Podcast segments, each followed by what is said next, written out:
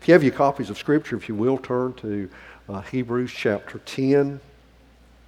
Uh, we're going to pick up in verse 19 where we left off last week. Um, some of you may be familiar with uh, Francis Schaeffer. Uh, he was author, theologian, Presbyterian pastor, uh, founded a uh, training and retreat center. Um, probably is one individual that I can say for me that put apologetics on the map, at least in my lifetime.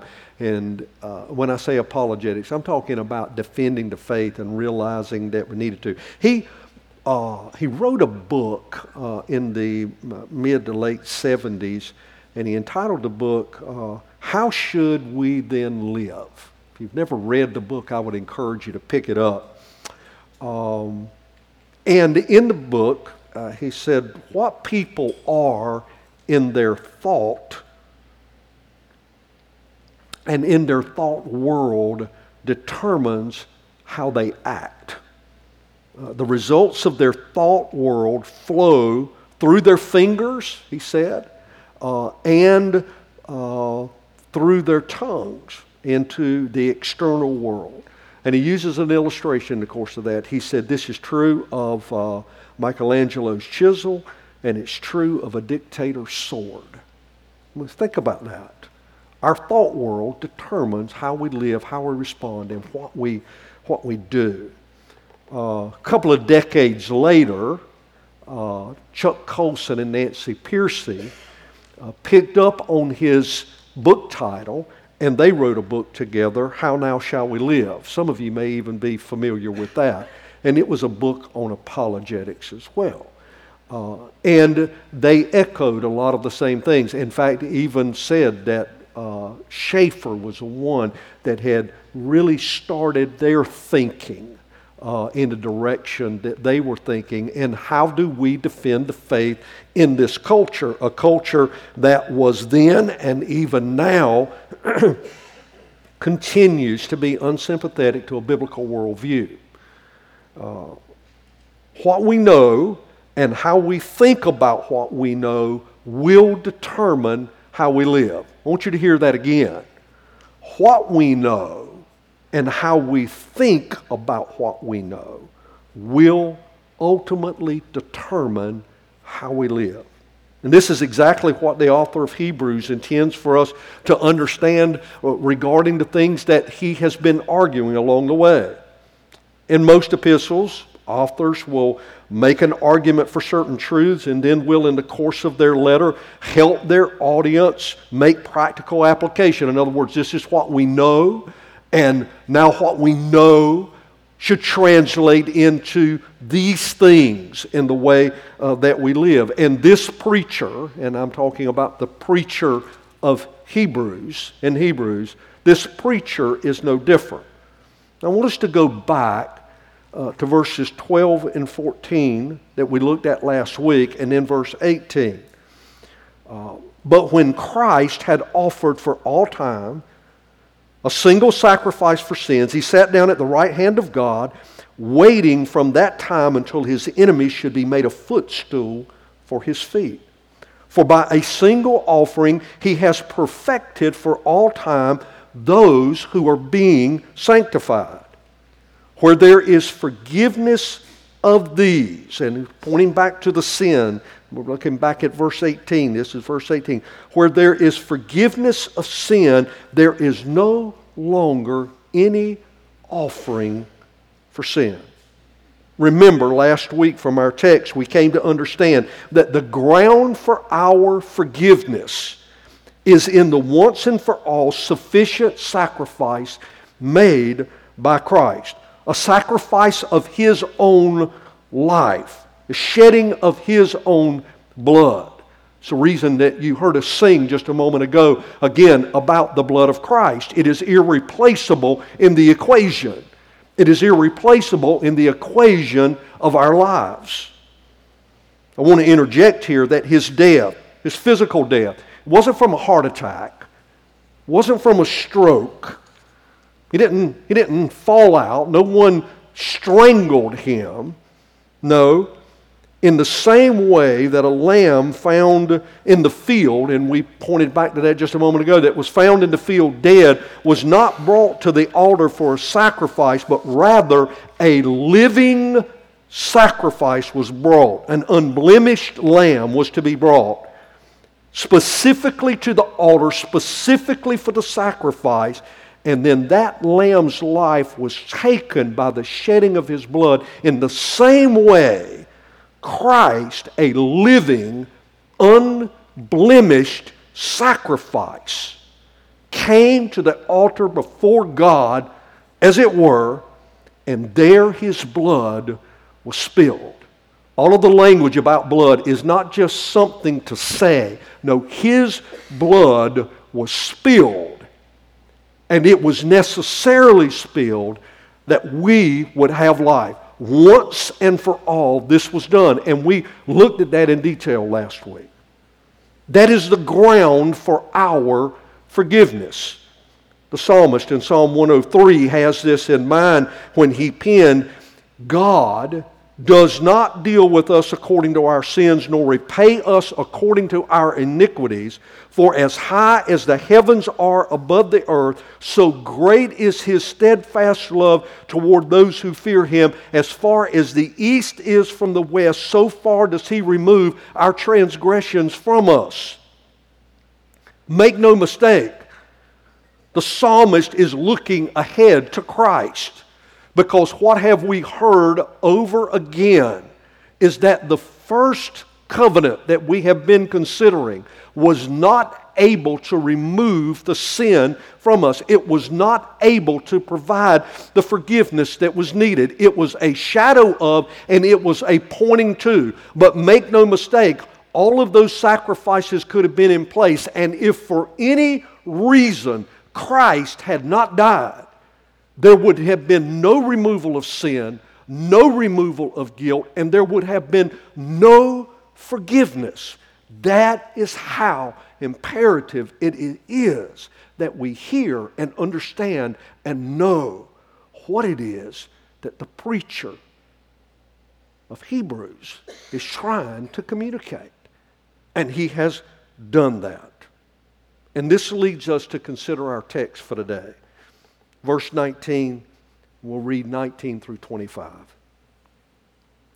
Therefore, brothers, since we have confidence to enter the holy places by the blood of Jesus, by the new and living way that He opened for us through the curtain, that is, through His flesh, and since we have a great priest over the house of God, let us draw near with a true heart in full assurance of faith, with our hearts sprinkled clean from an evil conscience and our bodies washed with pure water.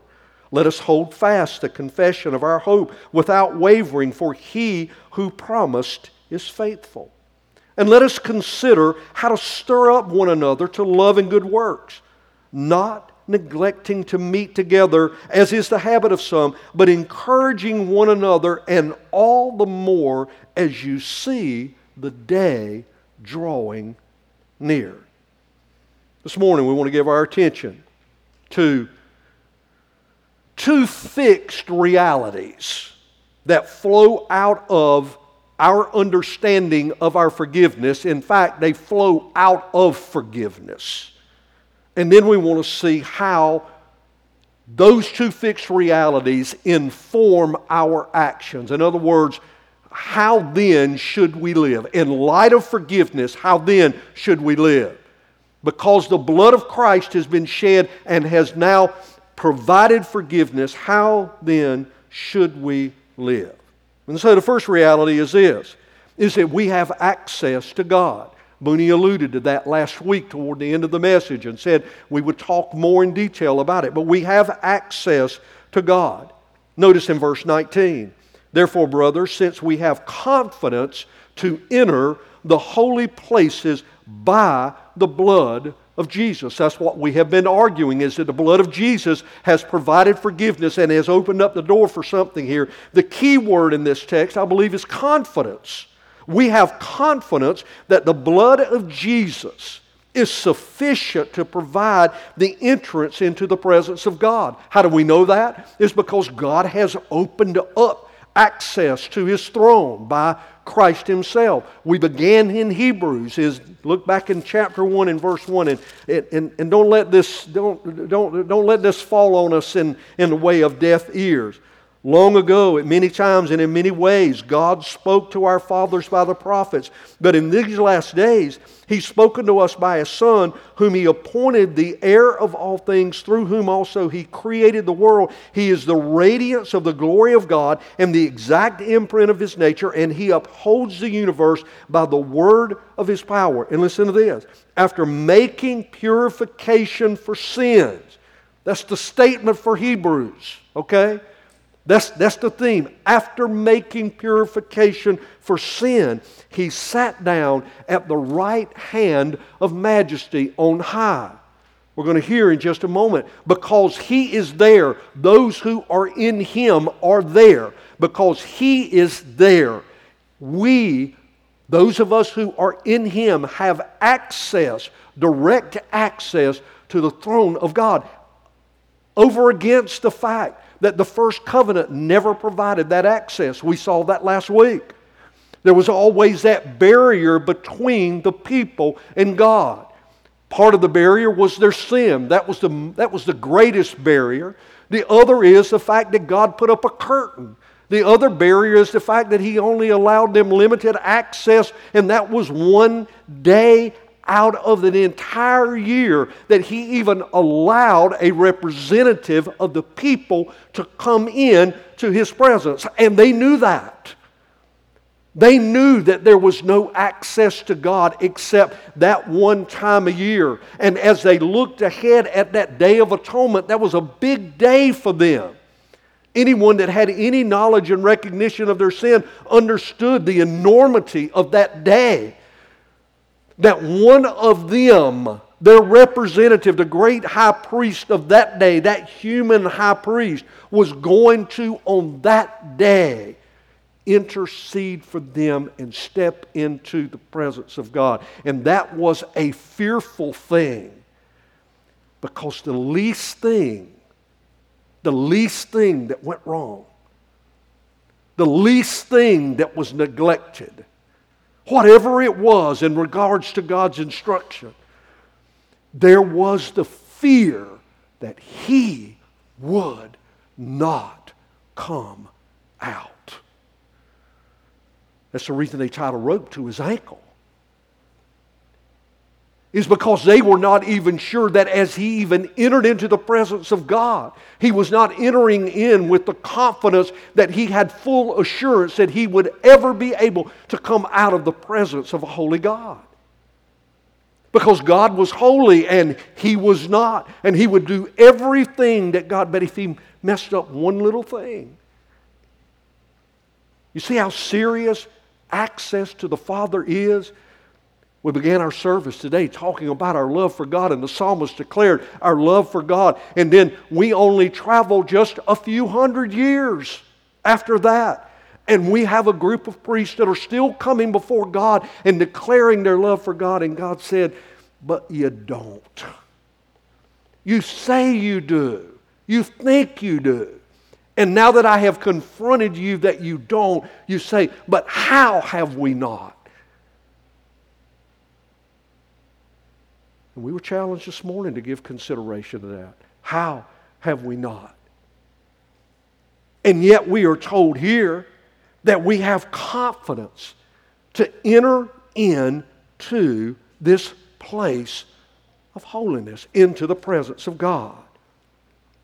We have confidence that the blood of Jesus is sufficient to provide the entrance into the presence of God uh, early on in my training on how to share the gospel with Muslims, I was challenged to consider, uh, at least in the African culture, and it translated well, uh, that I was only able to get to the elders through some contact. As I tracked along the streets of Accra and then Kumasi, and as I entered into the villages, when I wanted to see the elders, I didn't go and knock on the door of the hut. I didn't find my way there on my own. No, we would find some family member, oftentimes a son, a brother, someone who had access to the elders, had access to the imam, had access to the chiefs.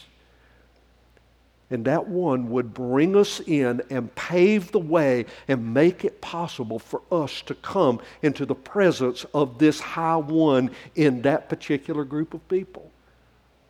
And in the same way, when we had opportunity to sit with them and to begin to talk with them about the gospel, we explained Christ in that very way. Why? Because of what the author of Hebrews has said. He has paved a way. He has made it possible for us to come into the presence of God. In fact, He is the only one who can make it possible for us to go into the presence of God. He has made possible our admission into the presence of God. We have access to God. We have confidence in our access to God because of the preparations that Christ has made through sufficient sacrifice. But we're also confident, we recognize here, that we're confident uh, in coming into the presence of God because we're confident in the perfection of the Son. In other words, we should not be fearful that we will be rejected or killed because the one who went before us is everything in the way of righteousness and purity that we are not. We have access because he is perfect and it takes perfection to enter into the presence of God. I want you to think about that for just a moment. We'll look at it even more in just a little bit when we look at worship. But just think about the way we came here today. We came here in imperfection in, our, in and of ourselves. We came here in imperfection. But we are able to enter into the presence of God with the confidence not that He will strike us down, but that He will receive us because Christ is perfect. And then we can be confident that there will never be a time that access to God will be cut off. He is our eternal high priest. Christ is at the right hand of the Father. He is there now. It isn't that He went there and left, He is there now. He is our eternal high priest. And notice how the author helps us see this. He writes that our access comes by a new and living way. In other words, Christ's blood, the ground of our forgiveness, is new and alive which points us to the fact that the old covenant is obsolete and lifeless. The old covenant was a shadow of the real thing. But now that Christ has come, and this is the argument of the preacher, he's saying, now that Christ has come, don't go back to the shadow. In fact, Christ has come, there is no more shadow. Have you ever thought about that?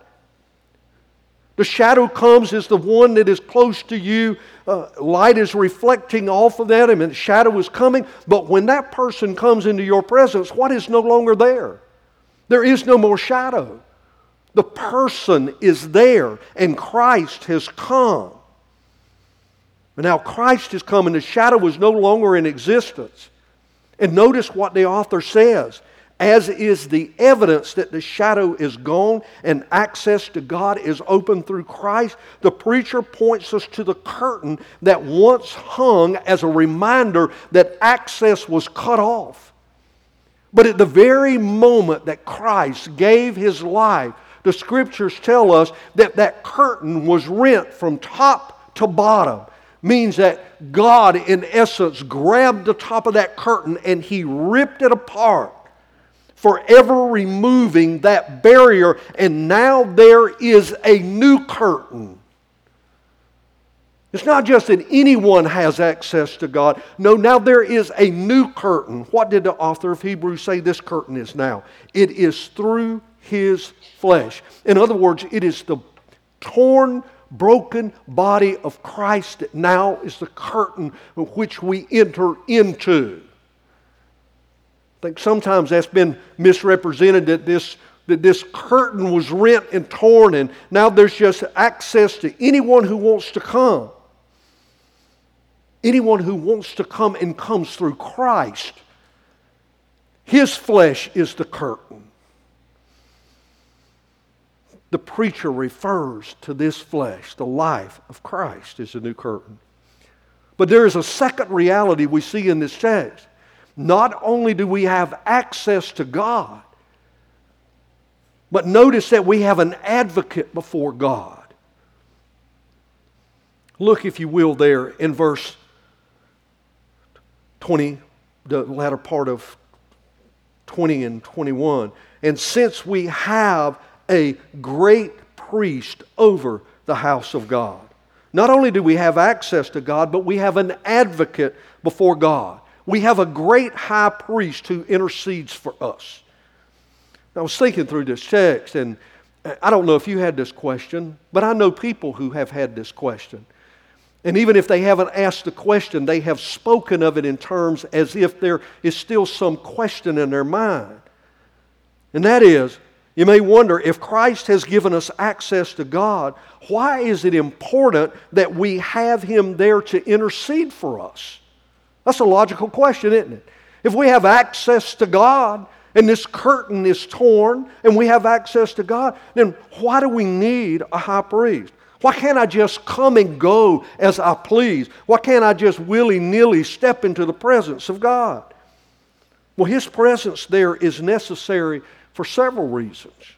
First, God's grace in allowing us access never was a diminishing of His holiness we still gather here corporately today, and we will wake up tomorrow if the Lord grants us life, and we will live our lives before a holy God, a righteous and perfect God. And when we look at our lives, we recognize I have no right before God. My right before God is His grace in Christ allowing me to live before Him without being stricken down.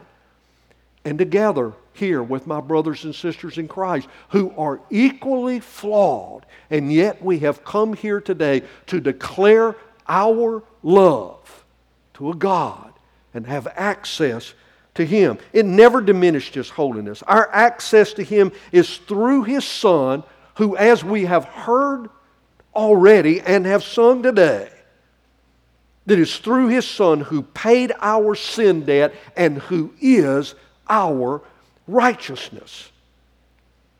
So it protects us at least from being presumptuous of his glory. It protects us from being presumptuous of God's perfection. And it protects us from being presumptuous of his grace. Christ is a reminder that we have to have God's grace to enter into His presence. That's the reason that when we gather here, we come here, I hope, with a certain reverence of heart and attitude as we gather before God, because this is not just some light matter.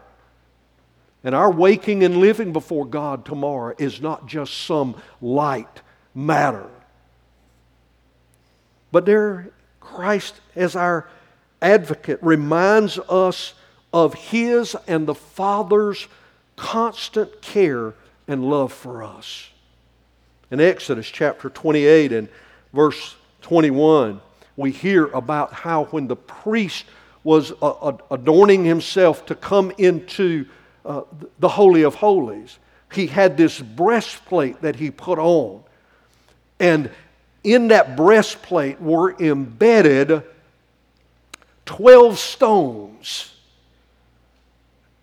12 stones to represent the 12 tribes of Israel. It was a reminder to him and to the people that as they went in, he was representing them. They were attached to him. If you want to know how significant the tribes are and the significance of the fact of those individuals that that were born to that tribe, that's, that's how significant it was. Is that they were represented by their original father's name. And they were not forgotten, and they were cared for, and they were represented. It's interesting that every person was accounted for before God, and the priest entered the Holy of Holies. And the symbol of this knowledge rests in those 12 stones. But here's what we need to gather all of this in Christ language that we hear about in the New Testament, we are embedded in Him if we have trusted in Him. That's the reason why in Romans chapter 8 and verse 1, we can hear, There is therefore now no condemnation for those who are what? In Christ. It's the reason why in 2 Corinthians 5:17 we hear, Therefore, if anyone is what? In Christ. He is a new creation. The old has passed away. Behold, the new has come. So, reason why in Galatians chapter 3 and verse 27 For as many of you as were baptized in Christ, you have put on Christ.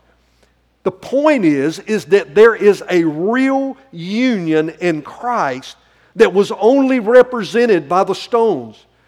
That was just a shadow of the true knowledge and care that would come from God.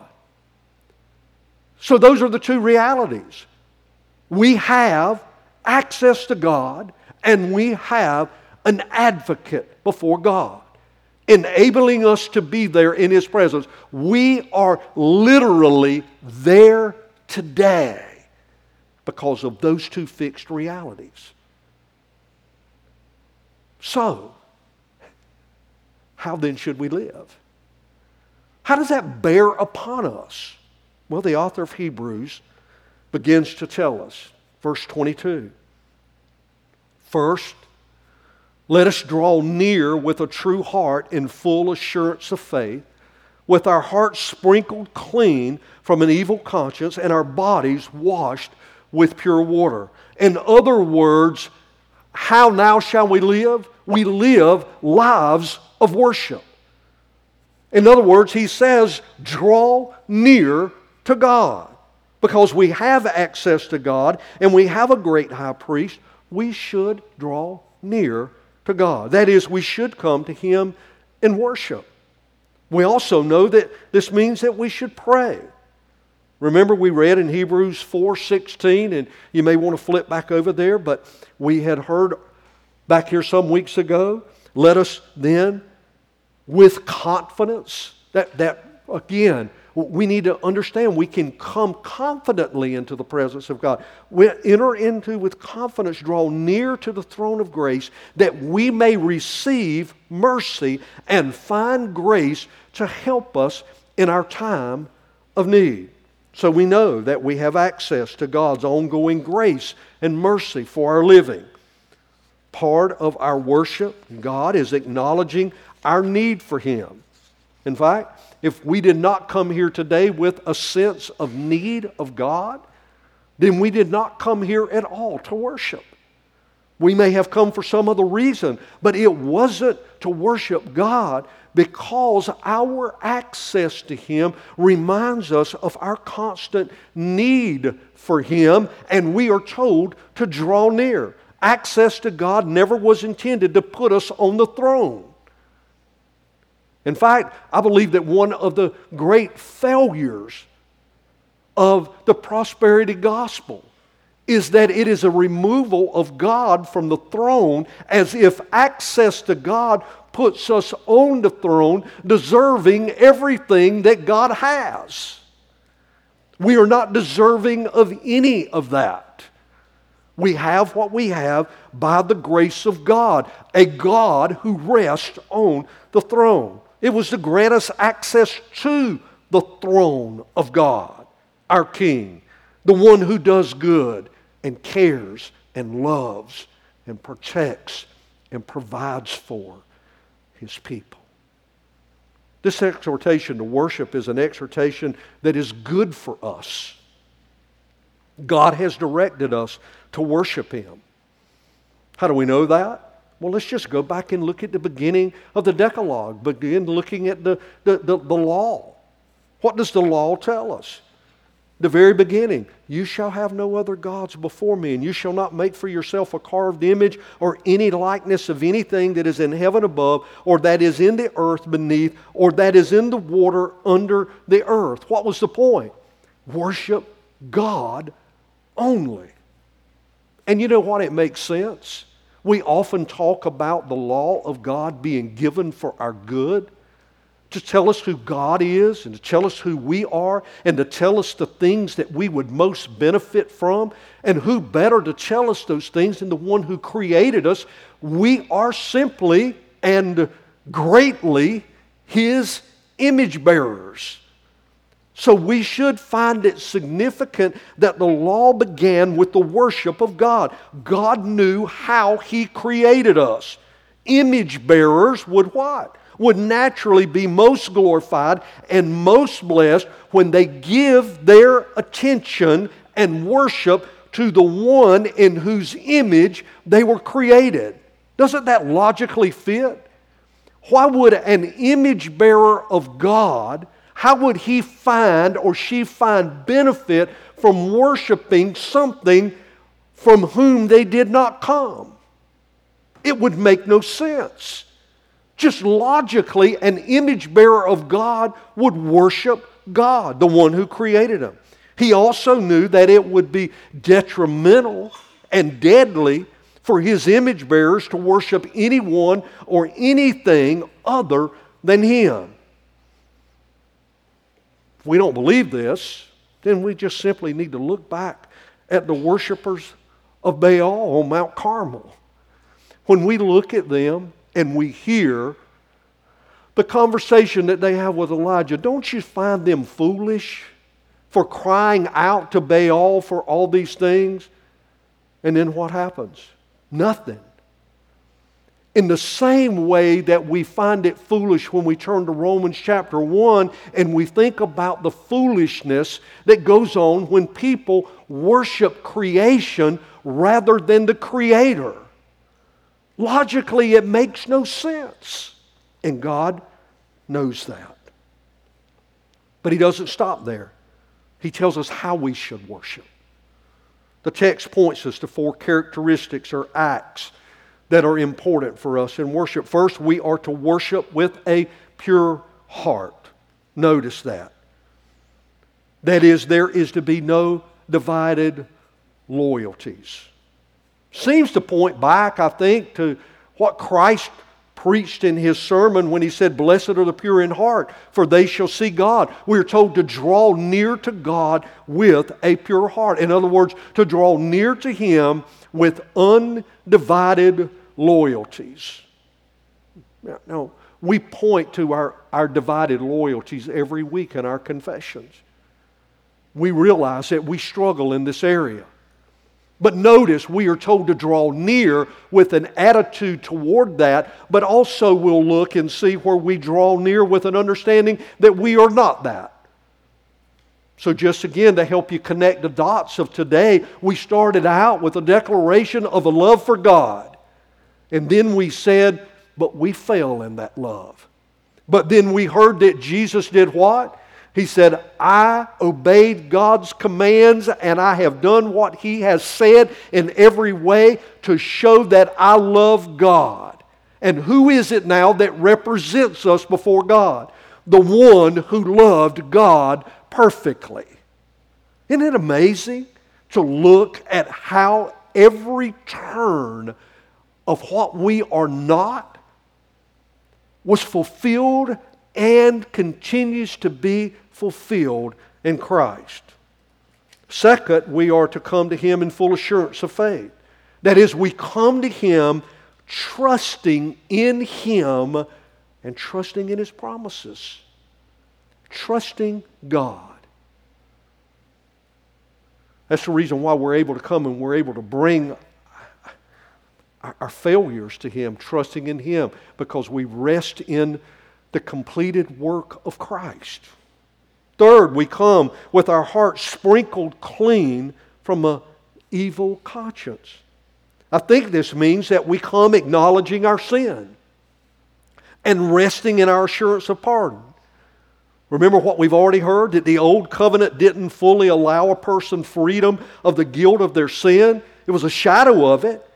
It was only in the death of Christ that the heaviness of the guilt was finally, once and for all, removed. I hope we get that. And I hope we get the joy and the fullness of that joy that comes from being on this side of Christ, on this side of the resurrection, on this side of his ascension, because as we trust in him, we never have to worry about that guilt. It's the reason why in Romans chapter 8 and verse 1 we hear what? Therefore, there is now no condemnation for those who are in Christ. I hope you understand that our time of confession each week is never intended to make us feel guilty about our sin. It is to help remind us that we are prone to sin, we do sin, and to help remind us that sin was, and listen, remains such a serious thing that it was only the blood of God's Son, Jesus Christ, was able to provide forgiveness for that sin. But it is most of all our point to us to look to our assurance of pardon so that we will never fall prey to a guilty, evil conscience because the blood of Christ removed that. If you come in here heavy hearted over sin, good. Don't come in here seeking to carry the weight and the guilt. Now, if you haven't trusted Christ, you do.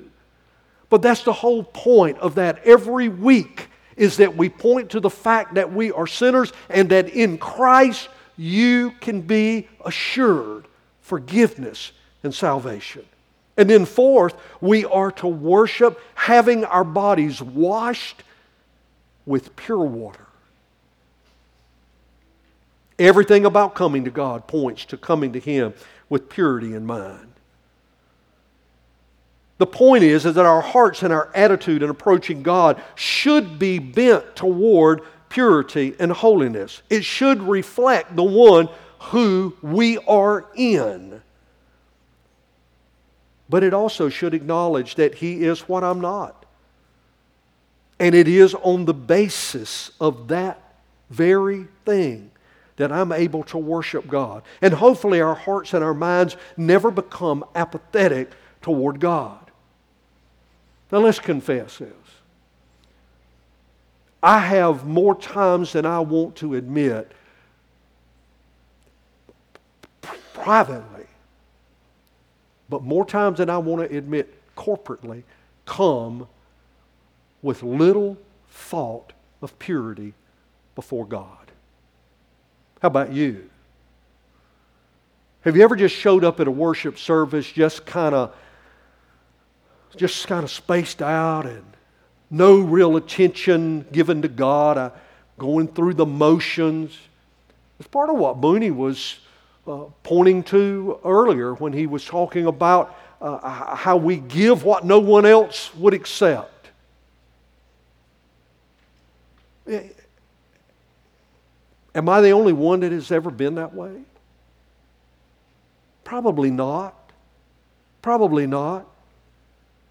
But our heart and our intent in coming should be an acknowledgement that I am assembling together with believers and I am coming for corporate worship. And that doesn't mean that our thinking about our living tomorrow should be any different than our living today or our assembling before God today. But we have made it a point as brothers and sisters in Christ to come here today together to give attention to magnifying God. And how can we do that if our minds are not even focused on or even giving consideration to His holiness and His majesty? And our impurity, but yet coming desire to be pure. And it does point, as Calvin said, more toward a life, but it does point to the baptism as a symbol and as a sign of having been cleansed. Is baptism important? Certainly, it is important.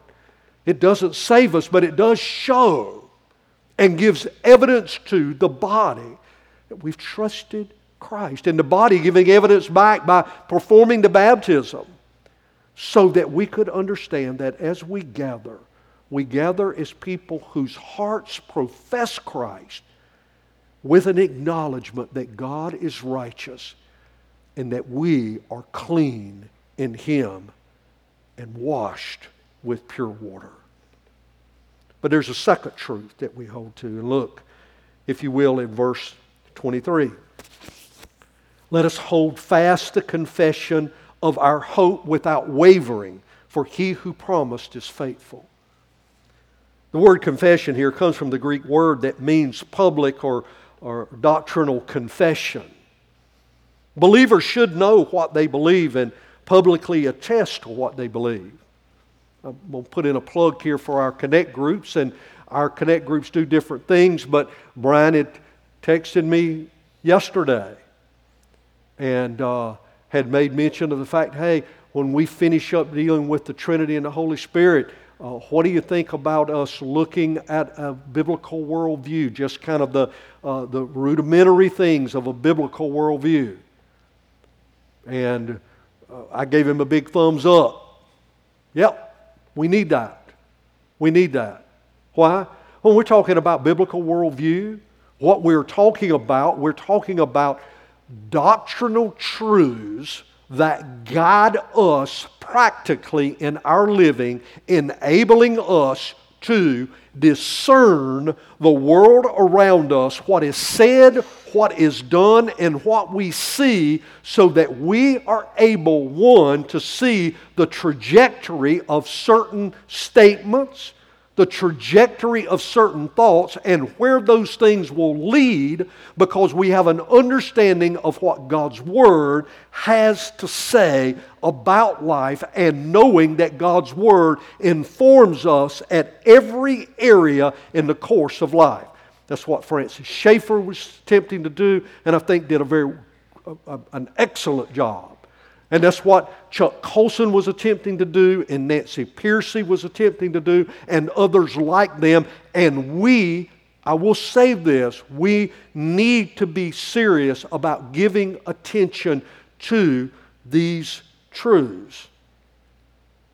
But what is, the, what is this confession that the author of Hebrews has in mind?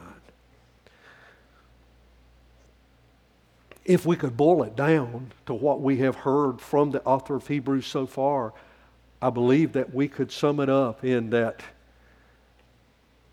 Jesus saves. Remember the old hymn, We have heard the joyful sound? Jesus saves, Jesus saves. I believe that is exactly what he's pointing to because at every turn, what have we heard? Is that Christ alone is the one who saves. It is His atoning blood that is a sufficient sacrifice that God has received and has taken and has acknowledged and has blessed in His resurrection, in Christ's own resurrection, that we might have life. As believers, we are to confess that Jesus saves. Salvation is in His atoning work, period. Hear that. Is in His atoning work, period. Our access to God is in and through Him. We're reconciled to God through the substitutionary atonement of Christ, the person of Christ and His work, and the belief in that, that faith in Him, trusting in Him, giving our whole lives to that. It is what brings life. But I want you to hear this in the case of the Hebrews, and this is the point it also kills. It also kills. We'll look at this next week, but if you looked at verses 32 and 33, you'll hear the context again for all of this. The preacher says, But recall the former days when after you were enlightened, you endured a hard struggle with sufferings, sometimes being publicly exposed to reproach and affliction, and sometimes being partners with those so treated. And he doesn't say this, but what we know to be true historically is, is that the confession of faith in Christ, while it is a declaration of our trust in Him and His work that brings us eternal life can cause what here? Death. Beheadings, hangings, drownings, firing squads, crosses, bludgeoning, being eaten by animals, being used as human torches. Those are real things. Those are real things. Imprisoning. We talked about that. Part of our reasoning for reflecting on certain doctrinal truths each week, such as those found in our catechism, is to ensure that we know what we believe and that we know how to state these truths publicly. I will say, I believe a large disadvantage of the church today is its inability to clearly state the gospel. Why? I believe it's due in part because it has not been preached, it's not been taught. Moralism has been taught at best attempts to help people live a better life tomorrow has been taught at best. Just give me something I can do. Does it help? It may help tomorrow, but it won't help for eternity. And if you're like me, it may not even make it to tomorrow in my ability to be able to carry out that moralism. No. It can't change the heart. Only the truth of the gospel and the truths of who Christ is and what he has done and our trusting in him changes that. Then finally, there's a third, third thing. We'll not deal with it in detail today, but I want to point to it. It may even be the most important thing. I'm not sure. But it is a life of loving community. Look at verse 24. And let us consider how to stir up one another. You see the progression of this? Enter into, come near to God, hold fast the confession of faith. You see the progression? Toward a loving community. Without the first two, there will not be the third. Notice what it says. Consider how to stir up one another to love and good works, not neglecting to meet together as the habit of some, but encouraging one another, and all the more as you see the day drawing near. Let's go to the end of that text. The day. What day? The day of the Lord's return living each day looking ahead to the day of the Lord's return. Booney used the term I, last week, Yom Yahweh, the day of the Lord. Have y'all ever heard that, Yom Yahweh? Well, I had a uh, professor in college, uh, Jerry Wallace. He later became the president of the university. But uh, he would call his final exam day Yom Yahweh. So in his in the syllabus he would hand out, he had all of his stuff listed out, and in the very end is Yom Yahweh, the day of the Lord, his final his final exam. And he was a preacher of heart, so that's the reason that he used that term, and he kept pointing toward that. He said, Now you know Yom Yahweh's coming, the day of the Lord.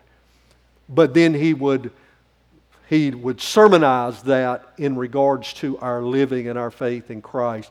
And he said, You do know that there is a real day of the Lord coming.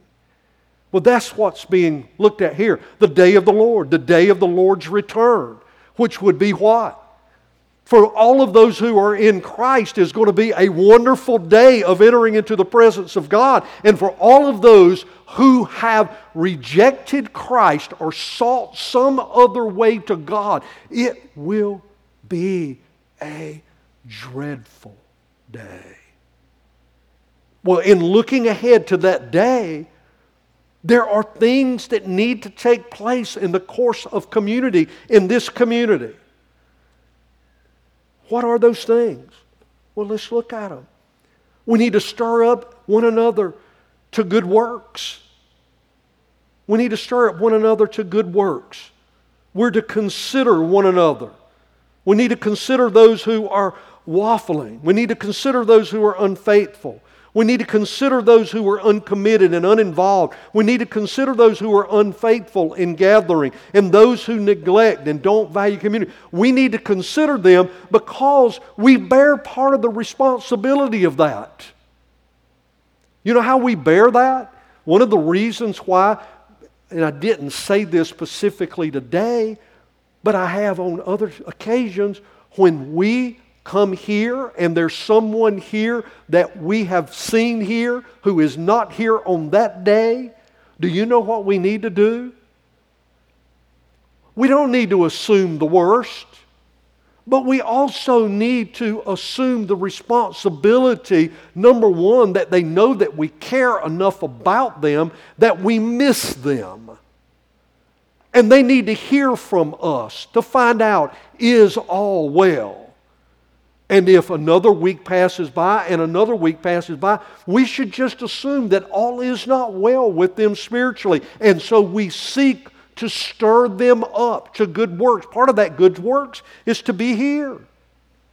Now, this isn't the end all be all, but I can tell you this when folks do not want to gather in corporate worship, in all likelihood, there's no private worshiping going on because there are things that take place here that cannot, by God's design, and will not take place individually or apart.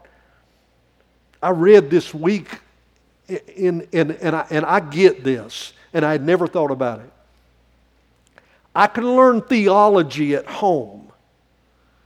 I can pray at home. I can sing at home. I can do all of that by myself. But you know what I can't do without you? I can't learn how to love without you. I can't demonstrate love to the body of Christ without you. And you can't love me without me. You ever thought about that? We stir up one another to love and to good works. We do need to be positive. We do. And personal. We need to figure out how to stir each other up. We need to provoke each other to doing good, staying after each other spiritually, those who are struggling and praying for. We should stir each other up until we have been engaged into being loving people who care, really care about each other. That is what we do. We stir each other up to good works and love. And how do we do that? By being here. By being here. Being together, doing life together, worshiping together, singing together, praying together. Why? Because the day of the Lord is coming. And what has the preacher of Hebrews continued to point to all along the way? Is that everyone who believes in Christ needs to make it to the end. Martin Luther said, At home in my own house, there is no warmth or vigor in me. But in the church, when the multitude is gathered together, a fire is kindled in my heart, and it breaks its way through. Through what? Through the coldness of heart, through the darkness of our hearts. There's more certainly that can be said in the course of this. but there are two fixed realities.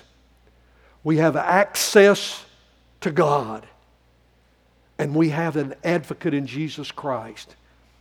And it does make a difference in the way that those who profess Christ live. Remember what Francis Schaeffer said. Our thought world determines what we do with our hands, with our hearts, and with our mouths. And the author of Hebrews says, Worship God, draw near to Him. Hold fast to the confession of our faith. In other words, we verbalize it in a world that doesn't want to hear it. And then we come together to help each other make it to the end.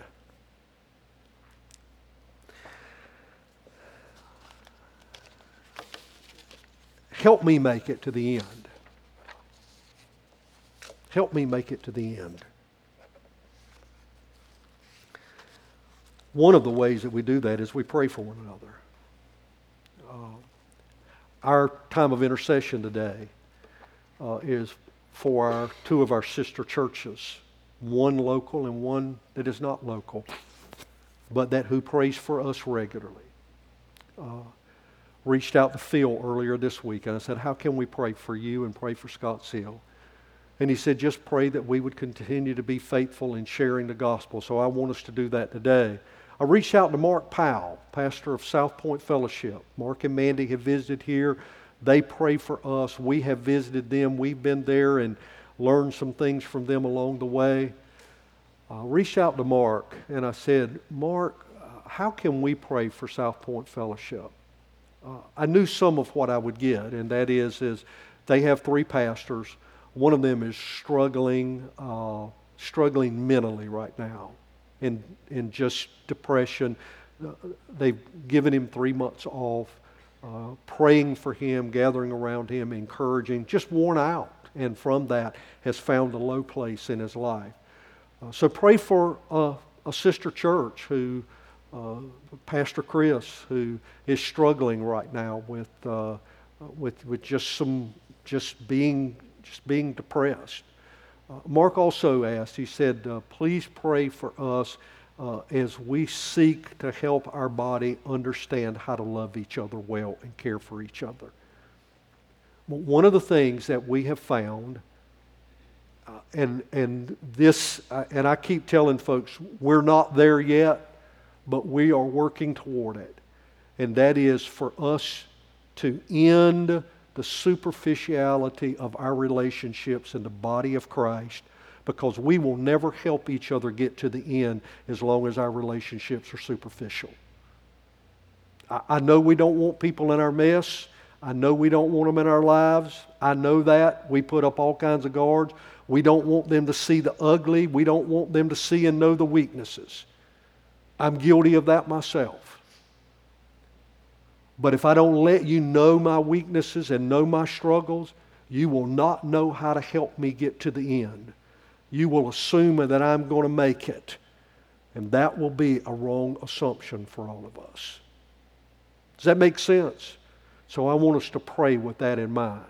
Now, this, now we're going to pray and we're going to add us to it because as we pray, uh, we have something that is really special in the life of the church happening, and we'll not be a part of it in the same way. But Michael and Kelsey are getting married this coming Friday. Michael, Kelsey, we all stand up. Yeah, stand up for us. Okay. Now, just remain standing for a minute. If we were in Ghana, we would have you come to the front of the church and we would ask, and I think would be a a right thing in some cases. I don't think it would be right here. We would say, before we ever get to the wedding, in other words, we would ask, is, anybody have a reason why the two of you shouldn't get married? Not just as a formality, but it would be a reality. We will not do that today. But that may happen. Some of you, whenever you're getting ready to get married and uh, we have more time with you, that will, that will likely take place. But we want to pray for y'all today because we know that the success of this church rests in our loving you and caring for you well, and you loving and caring for us well. Uh, and we want that to begin uh, even before Friday uh, in us taking care of you well, but we want to be reminded of what's taking place in your lives. We love you. You can be seated, and we'll pray for you. Let's pray together. Father, you have told us to encourage each other, uh, to stir each other up to good works, to worship together, to confess together, to teach each other, to help each other get to the end. Uh, I thank you, Father, that you have given, uh, given me these brothers and sisters uh, to help me do that. And thank you, Father, that we are able to do this together. We thank you today for Scotts Hill Baptist Church and thank you for Phil and his other pastors. We lift them before you and we ask, Father, that you would grant them wisdom and humility. Would you help them to be able to think clearly about the gospel? Would you help them, Father, and direct their thoughts in what they do and how they do it uh, as they seek to reach uh, more people uh, for your glory? Father, would you work within Phil as he preaches and others who are teaching that you would uh, grant them clarity of your word, that they would stay true to it and be able to speak it with boldness. Uh, Father, as they encourage other churches and help lead other churches, and as they are involved in missions, would you grant them uh, direction and clarity and what that is to look like to bring honor and glory to you? Would you help them? Father, would you help them even now as they deal with uh, sickness and death and struggles and hardship, we hold our brothers and sisters up before you and ask, Father, that you would be merciful to them. Uh, Father, we are grateful today for Mark and Michael and Chris and South Point Fellowship. We lift them before you, Father, and ask, Lord, that you would uh, heal Chris's mind, that you would strengthen his body and help him through this season. Uh, Father, would you uh, cause the body to rally around him and not see that as a liability or even see that as a weakness, but seek to support him and encourage him and hold him up that he may be continue uh, to do the work that you have called him to do. Thank you, Father, for the way that he has given of himself tirelessly to the point of exhaustion. Father, we ask, Lord, that you would strengthen him. Father, that you would grant Mark and Michael strength and help during these days as they serve without Chris. And then, Father, would you cause them to be able to come together along with the rest of their elders to see their church, South Point Fellowship, become a, a loving community. And Father, would you grant that for us today as we set out here new in life together? But Father, that you would work in us in such a way that we would come to see uh, that take place here. And even now, Father, as we live Michael and Kelsey before you, we ask God that you would pour your grace and mercy on them this week uh, as they uh, come before you and commit their lives together. We thank you for these things in Christ's name. Amen.